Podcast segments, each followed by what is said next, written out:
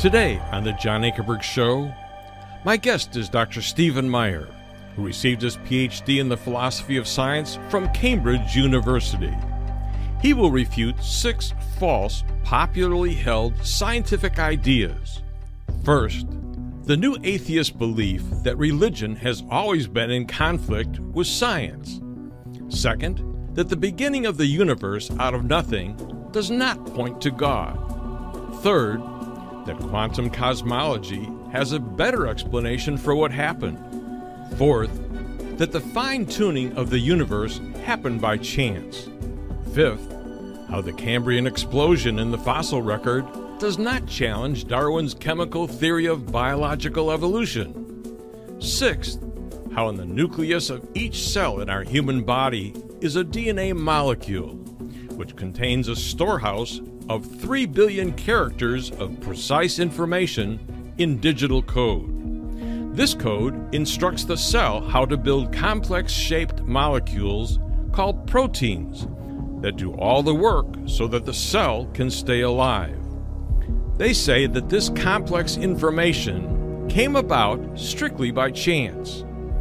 And finally, why today's scientific evidence does not point to a materialistic scientific beginning, or the work of a pantheistic deity, or a deistic deity, but rather to a theistic deity. To hear why, we invite you to join us for this special edition of The John Ankerberg Show. Welcome to our program. Boy, do we have a great one for you today. You tuned in the right day, all right? I'm John Ankerberg, and my guest is the philosopher of science, Dr. Stephen Meyer, who received his PhD from Cambridge University in England, and he has written The Return of the God Hypothesis. Three scientific discoveries that reveal the mind behind the universe. This is a fantastic book. Tell us about these three great scientific discoveries that challenge the atheistic, materialistic worldview. Right. Well, we've uh, cited our, our uh, opposite number in this discussion, Richard Dawkins, the great scientific atheist from Oxford University, a number of times. And he has this wonderful way of framing the big issues in science and one of the things that he has said is that the universe has exactly the properties we should expect if at bottom there's no purpose, no design, nothing but blind, pitiless indifference, which is his shorthand for materialism. And it's a wonderful quote because it really puts the worldviews to the test. It says, here's the test. Do the things we've discovered about nature, about in particular biological and cosmological origins, are they what you'd expect from a materialistic worldview, from blind, pitiless, undirected processes, or are they what you'd expect from a theistic worldview, which involves a pre existing mind? Right. And I have argued that there are three big discoveries that have been made that are, from a materialistic standpoint, very surprising. They're not what you would expect at all. They were not just surprising to you, but they were surprising, surprising to the scientists, to the scientists the who, who made them. Yep. And the first of those discoveries is that the universe had a beginning. And we had a couple of uh, wonderful episodes on your program discussing the story of how this was discovered. Right. But basically, there were two lines of evidence, or two main uh, developments in science. One was the evidence from observational astronomy that came from Edwin Hubble, Hubble mm-hmm. who discovered that the universe was expanding outward in a roughly spherically symmetric way, like a balloon, implying that as you go back in time, you would eventually get to a beginning of that expansion, marking the beginning of the universe. Yeah. How many galaxies do you think are out there? You gave us well. I gave a conservative estimate in my book of 200 billion. I've since been told by astronomers that the more current estimate may actually be two trillion, which is another 10 times. I want to start many. with that because think of two trillion. Ours is one galaxy, but think of two trillion more making up what is called the universe. The visible. And universe, And this fellow right. here, through his 100-inch telescope, he discovered that it was kind of round in shape and there's reasons for that. But the fact is, think of all of those in one big round. Uh, just an expanding, expanding, outward, that space is expanding yeah. in the forward direction of time, outward from a beginning point. That's right. And that, that perspective was confirmed by developments in theoretical physics with the great Princeton German Jewish professor Albert Einstein, the guy mm-hmm. with the famous bad hair who was such a genius. And Einstein had a theory of gravity that implied that that massive bodies are bending space, or what he called space time, the interconnection of space and time. And as, as you go forward in the outward direction, space is expanding, but in the reverse direction, at any progressive point in the past, the spatial volume of the universe would have been smaller and smaller and smaller. And that means the matter of the universe would have been more densely compacted, which would mean that the space would also be more tightly curved. And eventually you'd get back to a beginning point where space was so tightly curved that corresponded to zero spatial volume the great Cambridge physicist, Stephen Hawking, first proved that there was a what he called a singularity at the beginning of the universe when he solved Einstein's equations for gravity called his field equations. And he was sitting in the Isaac Newton chair at Cambridge when you were a student there, right? I was fortunate enough to attend one lecture series he did on a little mm. book that he later published called The Brief History of Time. And but, what, what did he figure out? He was able to solve Einstein's famous equations, right. and in so doing, establish that yes, indeed, as you this intuitive idea that as you go back in time, the universe would be smaller and smaller, but the space would be more tightly curved. And the implication of his work was that the universe, at some finite time in the past, would reach a limiting case where matter became so densely concentrated and space so tightly curved that it would go to an infinite curvature corresponding to zero spatial volume we, we talked about how big the universe was, how many galaxies are out there. All right, think of that being compacted, and these fellows came down to the view of a singularity. How well, big was the go, singularity? Yeah, if you go to zero spatial volume, there's no place to put any matter. It's not there. a little space. The implication of the singularity theory is that there's no space. That's okay? right. Now, in subsequent episodes, we talked about a, a, a, a possible way around that conclusion. And so in my book, I say that the singularity theorem points to a beginning, but does not absolutely prove it. But the ways of getting around that oh, yeah, uh, conclusion involve a very heady uh, ap- approach in physics or theory in physics called quantum cosmology. Hawking later developed it because he didn't like the implication of his own singularity theorem. But what I showed in the book, and we won't go into it again, you have, people could go back to episode three, yeah. I think it was, is that when, when even this quantum cosmological model, which was designed to try to circumvent the conclusion of the beginning, invoked a pre existing mathematical reality out of which the material universe would have come. But we know from experience that math always exists in a mind. So even the attempt to get around the idea of a beginning took us back to mathematical equations that must have existed in a mind. Yeah, so math has no causal power to create matter and energy. And so even the attempt to exploit this little possible loophole in the singularity proof, and it was inside a spatial volume of 10 to the minus 33rd of a centimeter, is what they were talking about. Inside that volume, gravity might have worked differently, so we can't be sure we can extrapolate all the way back to a beginning. But even if you invoke that, inadvertently you end up proving the very thing you were trying to refute yeah. because you come back to a mathematical reality, not a material one, and math only exists in a mind. And one of the great physicists who developed quantum cosmology saw this and he said, Are we therefore actually implying that before there was a material universe, that a mind predated the material universe. And I think yeah. that is what was implied. And this leads to the second big discovery that has been made. The physicists have discovered that our actual universe evidences what's called fine tuning. Mm-hmm. That the fundamental parameters of our universe, the strength of the basic forces like gravity and electromagnetism, so or fine-tuned. the speed of light, or the the rate of the expansion of the universe, or the force that produces that expansion, or the masses of the elementary particles, that all these fundamental parameters are finely tuned. That is to say, they fall within very narrow tolerances or very narrow ranges which allow life to exist in the universe. And in some cases, th- those parameters falling within those narrow ranges are necessary just to allow basic chemistry to get something beyond hydrogen. This is an illustration we talked about from Sir John Polkinghorne, the right. great Cambridge physicist who became later in his life an Anglican priest after a religious conversion.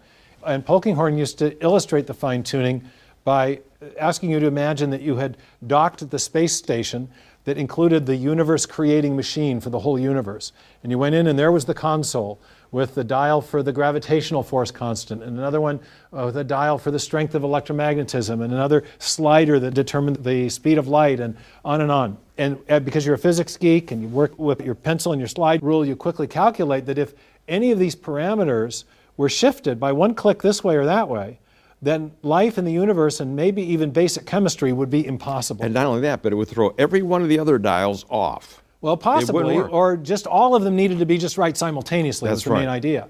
And so Polkinghorne used to ask his audiences when he lectured on this, well, what do you make of that? And I, I mentioned in a previous interview with you that I had a chance to interview him, Uh-huh. and I asked him that question, and he said with his, his high Oxbridge accent, Well, I don't say that the atheists are stupid.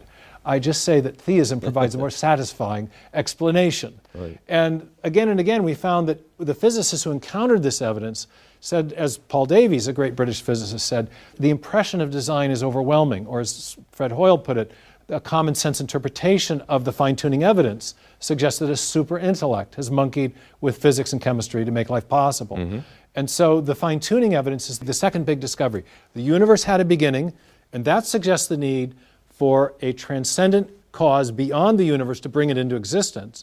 The fine tuning evidence suggests a transcendent cause because this affects the whole of the universe, but also a transcendent intelligent cause necessary to set those parameters up so that we live in the Goldilocks universe that, that physicists are talking about. Transcendent simply means it had to be outside of the universe because at first, if he brought it into existence, there was nothing.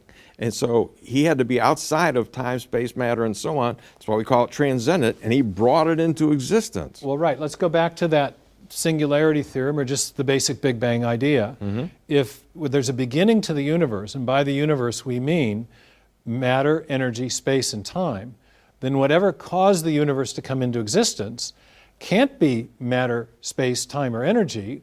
It must be something that is not material or energetic in the physical sense, and it can't reside within space and time because those are the things that first come into existence with the beginning of the universe. Right. And so that suggests an entity which, in the philosophical terminology, transcends matter, space, time, and energy, and also has the capability of initiating a great change of state from nothing physical to everything physical that we see. And that suggests a volitional act, something like our concept of God. Another way of thinking of that is if we look at the, the evidence we have about the beginning of the universe, if we posit a transcendent mind of great power, we can explain that event. Whereas if we limit ourselves to materialistic explanations, there's no matter prior to the beginning of the universe to do the causing. And so, of those two possible explanations, a transcendent God provides a better explanation, a more causally adequate explanation, than positing pre existing matter or energy, because it's matter and energy that come into existence, and before that, we're not permitted to, to posit matter and energy as a cause, right. because they only first come into existence at the beginning. Perfect. First thing is we have the origin of the universe. Second thing, we got fine tuning of the universe.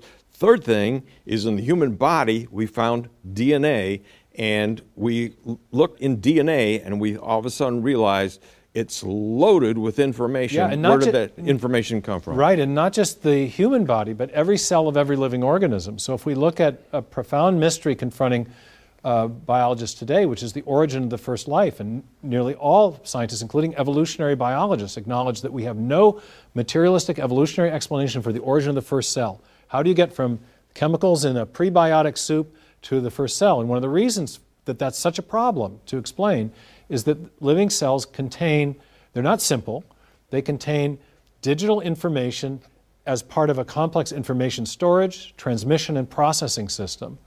And in our experience, we know that information always arises from an intelligent source.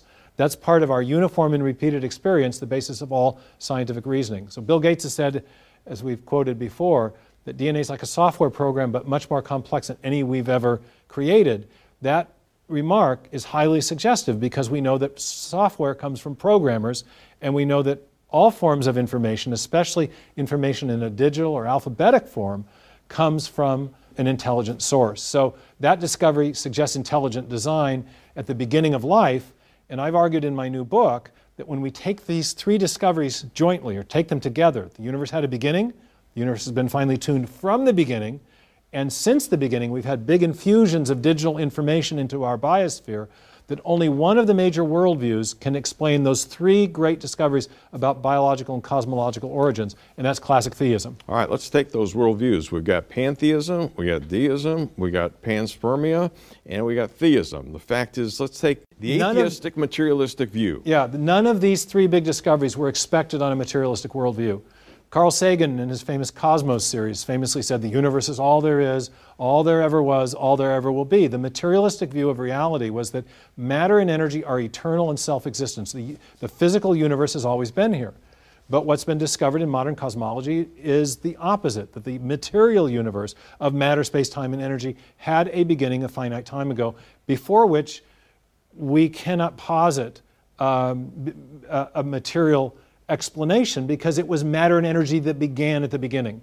So, logically speaking, it makes no sense to posit a prior material state if matter and energy actually begin a finite time ago. Right. Um, but uh, materialism also doesn't expect the fine tuning because that implies a mind that transcends the whole of physical reality that's able to structure the physical parameters of the universe from the very beginning. Right.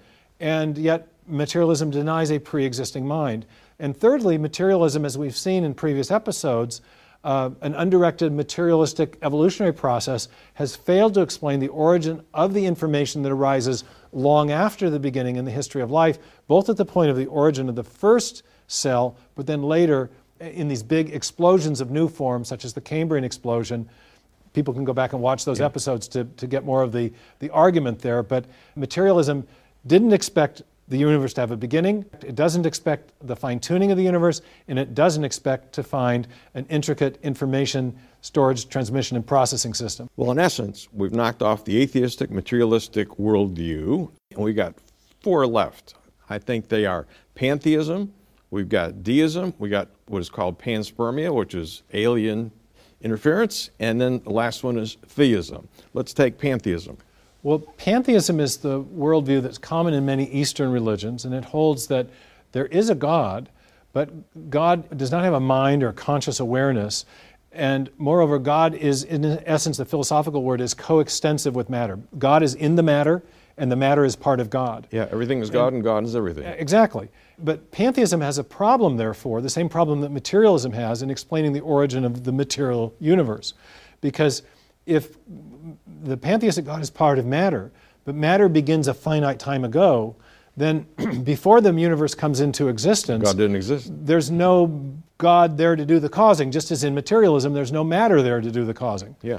Uh, moreover, since the pantheistic God is not a creator, it's not a God with a mind or intentions or intellect, the pantheistic God doesn't have the, the attributes to explain the fine tuning of the universe or the evidence of design that we see in biology, in particular the digital code. Panspermia. This is a very, this is what you call an exotic view. What is yeah, it? well, the panspermia idea has actually been proposed by a number of scientists, in particular uh, Francis Crick and even Richard Dawkins has floated the idea. And that's the idea that yes, we see evidence of design in living systems, but maybe that evidence is the product of a prior intelligence within the cosmos, a space alien designer that is living on another planetary and he system. seeded the Earth, and, and then, yes, exactly. Then, then uh, the first cells were seeded on Earth, and then an evolutionary process developed here. The problem with that hypothesis is twofold. Number one, it really begs the question as to the origin of the information necessary to get the evolutionary process going on some other planet that would have eventually resulted in an intelligent space alien. So it doesn't explain the ultimate origin of information. Right. But secondly, no space alien within the cosmos, no being within the cosmos, can explain the evidence of design that is built into the very fabric of the universe from the very beginning, namely the fine tuning, the cosmological or the cosmic fine tuning that we've been talking about. That's present from the very beginning, and that, that evidence of design precedes the origin of any putative or possible space alien that would have had to evolve over time on some planet. And also, a space alien can't affect the whole of the cosmos, only the, the planet where it lives. So, um, the panspermia idea does not explain uh, the whole range of these evidences that we've been looking at, neither the evidence of design in biology or the evidence in, of design in physics. And certainly the space alien doesn't explain where the origin of the universe itself came from because the space alien is in the universe and develops after that origin event. Got two left deism and theism.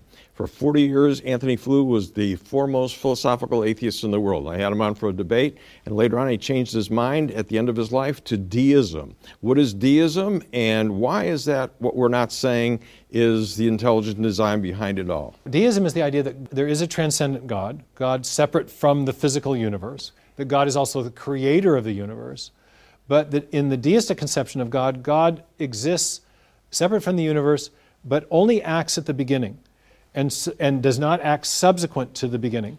Everything and, rolls after that. Exactly. It you know, sets up the clock at the beginning and then it ticks forward without any intervention, as the deist would often put it. Um, the deistic view does a good job of explaining the origin of the universe because the origin of the universe requires as a condition of its explanation a, an entity that resides separate from it that's able to act causally to bring it into existence. And the deistic creator has that causal profile. Uh, the deistic creator could also explain the fine tuning of the universe because the deistic creator does have a mind. It is a conscious agent in the conception of deistic philosophers. Um, and so the fine tuning, which calls for a fine tuner, as many physicists have said, could be explained by a deistic creator. But deism fails to explain the evidence of design that we have that comes online, if you will, long after the beginning. That's right. Because the deistic creator acts by definition only at the beginning and not after the beginning of the universe. And yet we have evidence of the discrete infusions or uh, increases in the amount of information at, at, at, at, different points in the history of life, at the point of the origin of life, at the point of the, uh, the origin of the animals in the Cambrian explosion, and other similar events such as the origin of flowering plants or the, the mammalian radiation in the history of life. So the deistic creator, I don't think, does a good job of explaining those events in the history of life that suggest intelligent action in the history of our planet. So, what we're arguing for, the last one, is theism. And what is the theistic view of God? The theistic conception of God is similar to the deistic conception in that theists conceive of God as a personal agent with a mind who is capable of volitional acts, who can act to cause things to happen. Like deism, theism affirms that God is separate from the physical universe.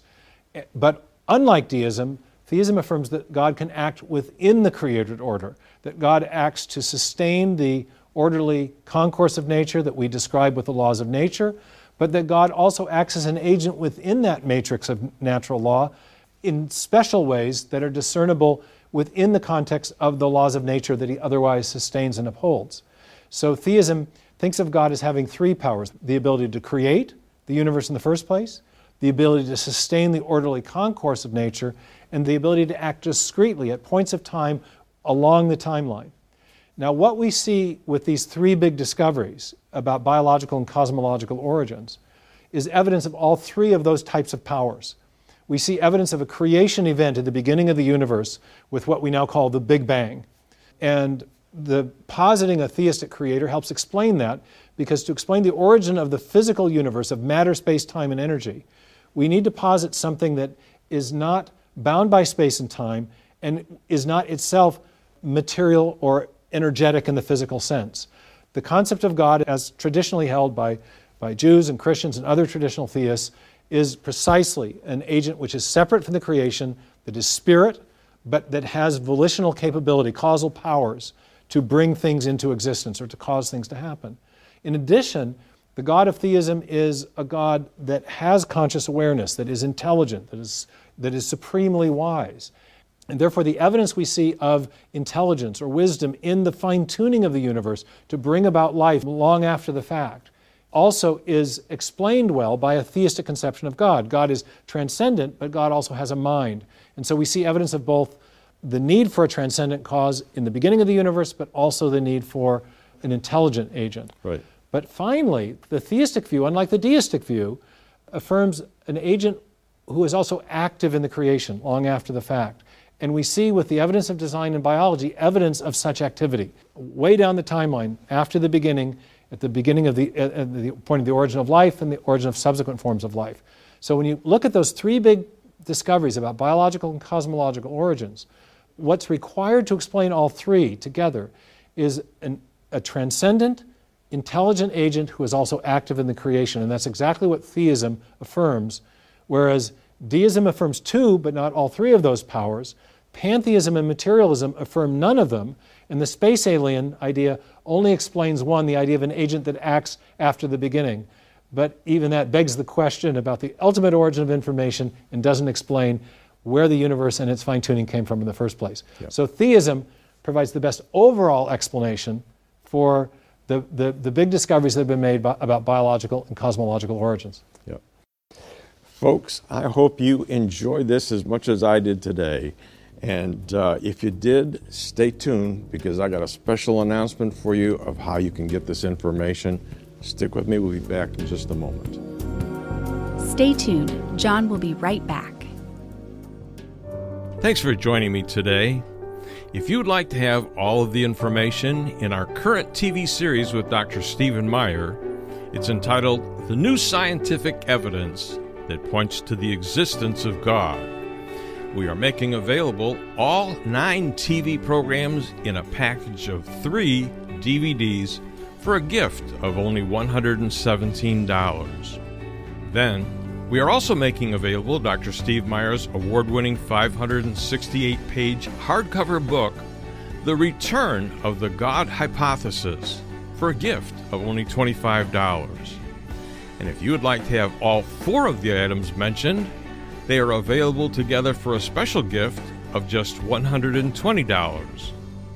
Finally, I highly recommend three hour long, state of the art computer animated documentary films for the special price of only $30. They are called The Privileged Planet, in which you will see modern biology, physics, cosmology, and astronomy that point toward a supernatural creator. Second, Unlocking the Mystery of Life, which will transport you by state of the art computer animation into the interior of the trillions of cells in our bodies to show you the systems and machines that are present and bear the unmistakable hallmarks of God's design. And then, third, Darwin's Dilemma why the new scientific evidence about the origin of life may put an end to Darwinian evolution. Now, if you wish to order any of these items individually or all of them together, you may call us now at 1 800 805 3030. That's 1 800 805 3030. You may order these items at our website right now at jashow.org. That's jashow.org. And then those of you who live in Canada may order these materials by calling us at 1 866 746 5803. That's 1 866 746 5803. And our Canadian website is jashow.ca. And when we receive your gift, we will send you a receipt and a personal thank you.